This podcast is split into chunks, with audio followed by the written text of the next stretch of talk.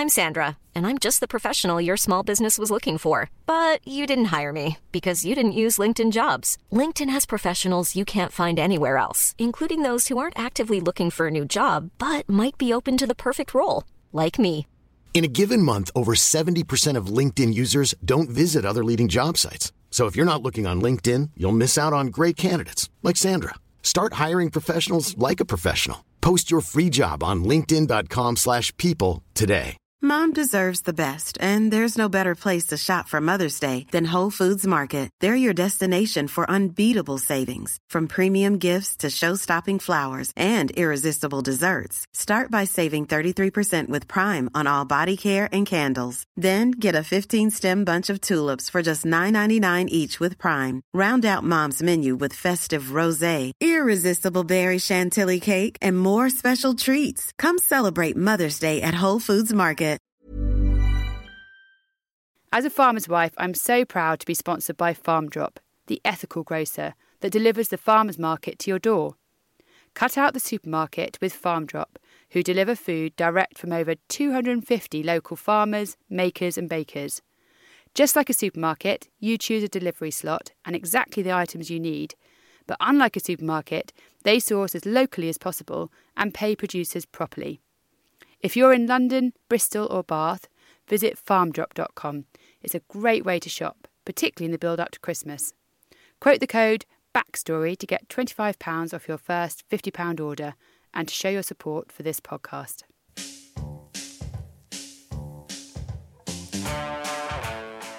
Hi, and welcome to the last back chat of the season. So, Suzy, episode 8 Birth, Sweat, and Trauma. I can only think that Mikey is some kind of saint. Um, although this is maybe an unhelpful comment, I don't know, um, as perhaps he feels far from that.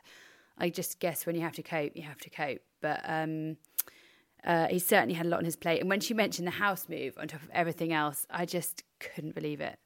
I know, I really felt for Mikey. I think it's really difficult for dads, isn't it? Because they're not just concerned about the baby and what's happening with with the birth, but also they're seeing their partners go through something that must be incredibly difficult. And I can imagine that they feel helpless at times. It just felt like a catalogue of events, didn't it? You know, really difficult birth, Lotty having to stay in hospital, coming home and then having to go back in and on top of that the house move i i honestly don't know how he how he managed that and i don't think he does either. I think it's just one of those things that you look back on and think what the hell was that all about? And on top of that, I suppose now it's like um, they're both now having to cope with this like post traumatic um, stress disorder, and I can imagine that um, you know you think you kind of got over those the the kind of catastrophe time sort of thing or the full crisis, but then um, actually I, I heard Lotty saying that she finds this she's found this bit harder even than the crisis time. So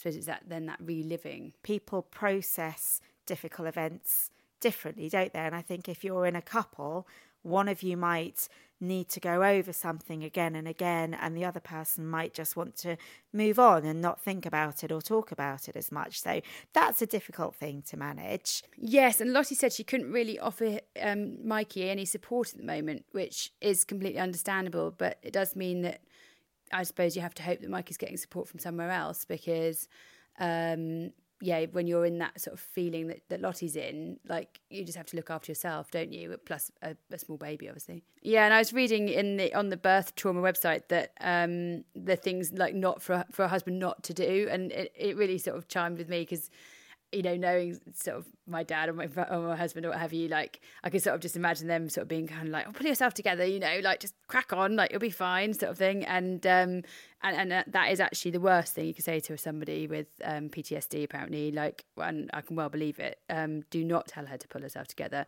She's already feeling bad enough about herself and is doing her best, kind of thing. So What came across to me was that need to go through that story again and again and again to keep telling that story. And I think that's maybe how people process trauma. That's one of the things that people need to do. And maybe actually one of the triggers that might make somebody realize that this is this is what's happening for them that you know this is something different from just feeling low after the birth of a baby that if you keep going over the experience again and again and having to tell that story again and again i wonder whether that is a sign that that there's a level of trauma there. Yeah, definitely. And I mean, the, there's that very natural thing, isn't there, of wanting to talk about the birth again and again. And and you know, with me and my my friends, you know, it's always been kind of quite a sort of laugh and it's be like right you know tell us about the birth i think there's that very natural thing of like telling quite a lot of people and you know because any birth is quite traumatic and and i think any woman needs to you know talk about it quite a lot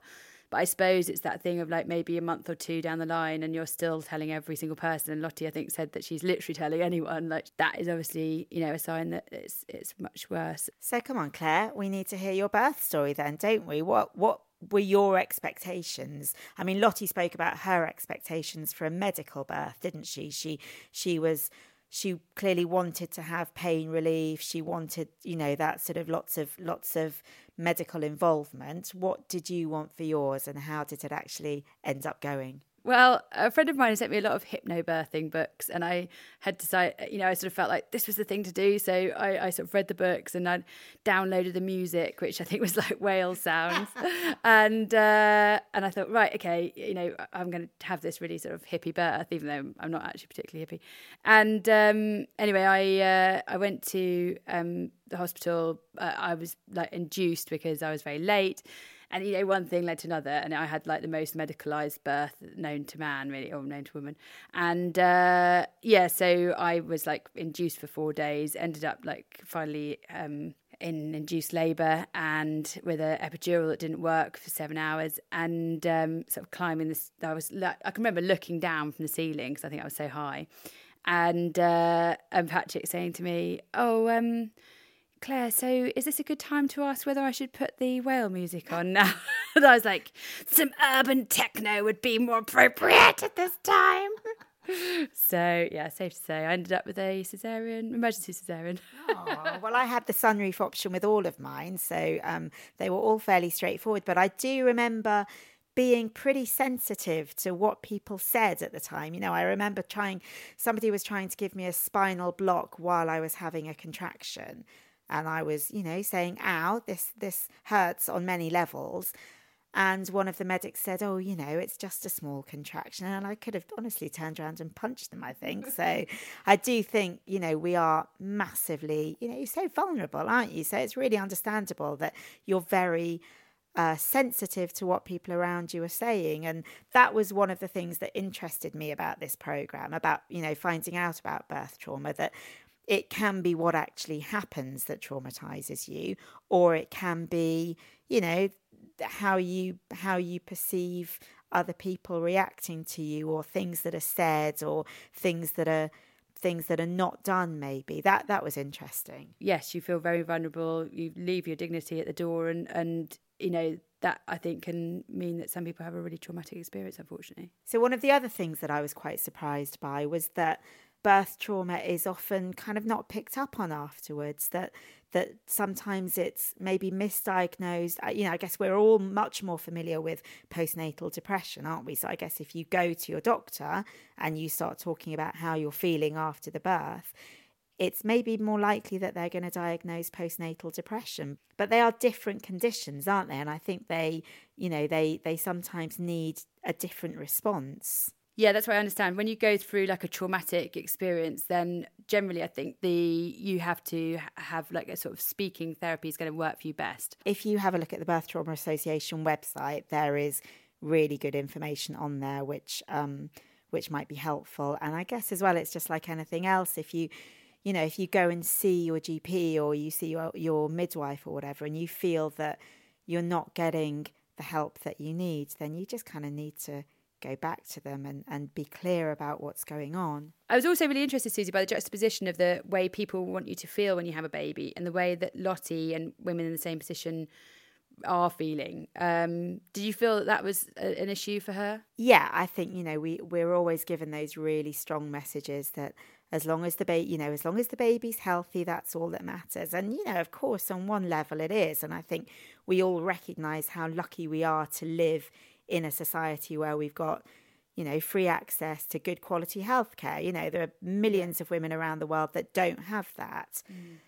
But it also, you know, that that also on some level to say to somebody, well, at least the baby's healthy and that's all that matters, it does kind of belittle the trauma that they've been through. And again, it comes back to that thing of women needing to, well, and men as well, needing to talk about it again and again until they've kind of processed what happened. So I think the biggest the biggest gift that you can give someone is is to kind of let them do that and and not try to move them on, not to try not try to sort of jolly them along and and point out all of the positives. I'm sure that people will see the positives and come around to them in their own time. Just listening to them and allowing them to tell their story multiple times if needs be can be really valuable. It's so it is so important to let each person who goes through it to you know talk about it. So, on a lighter note, um, we hope you've enjoyed our backlash on small talk this week.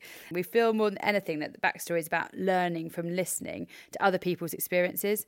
So we've launched the backlash on small talk this Christmas to encourage some great conversation, and great conversations start with a great question. We've all been at those parties, and you're thinking, well, how am I going to ask this person who I don't really know here? And you end up sort of saying, "Oh, we don't know, you don't know you're rapping, we don't know you're shopping," like, um, and so this is like um, different questions that we're putting out there to just encourage something a little bit deeper. And so, no doubt, you're wondering what these questions are. Well, check out our social media, the Backstory Podcast on Facebook and Instagram, at the Backstory Pod on Twitter.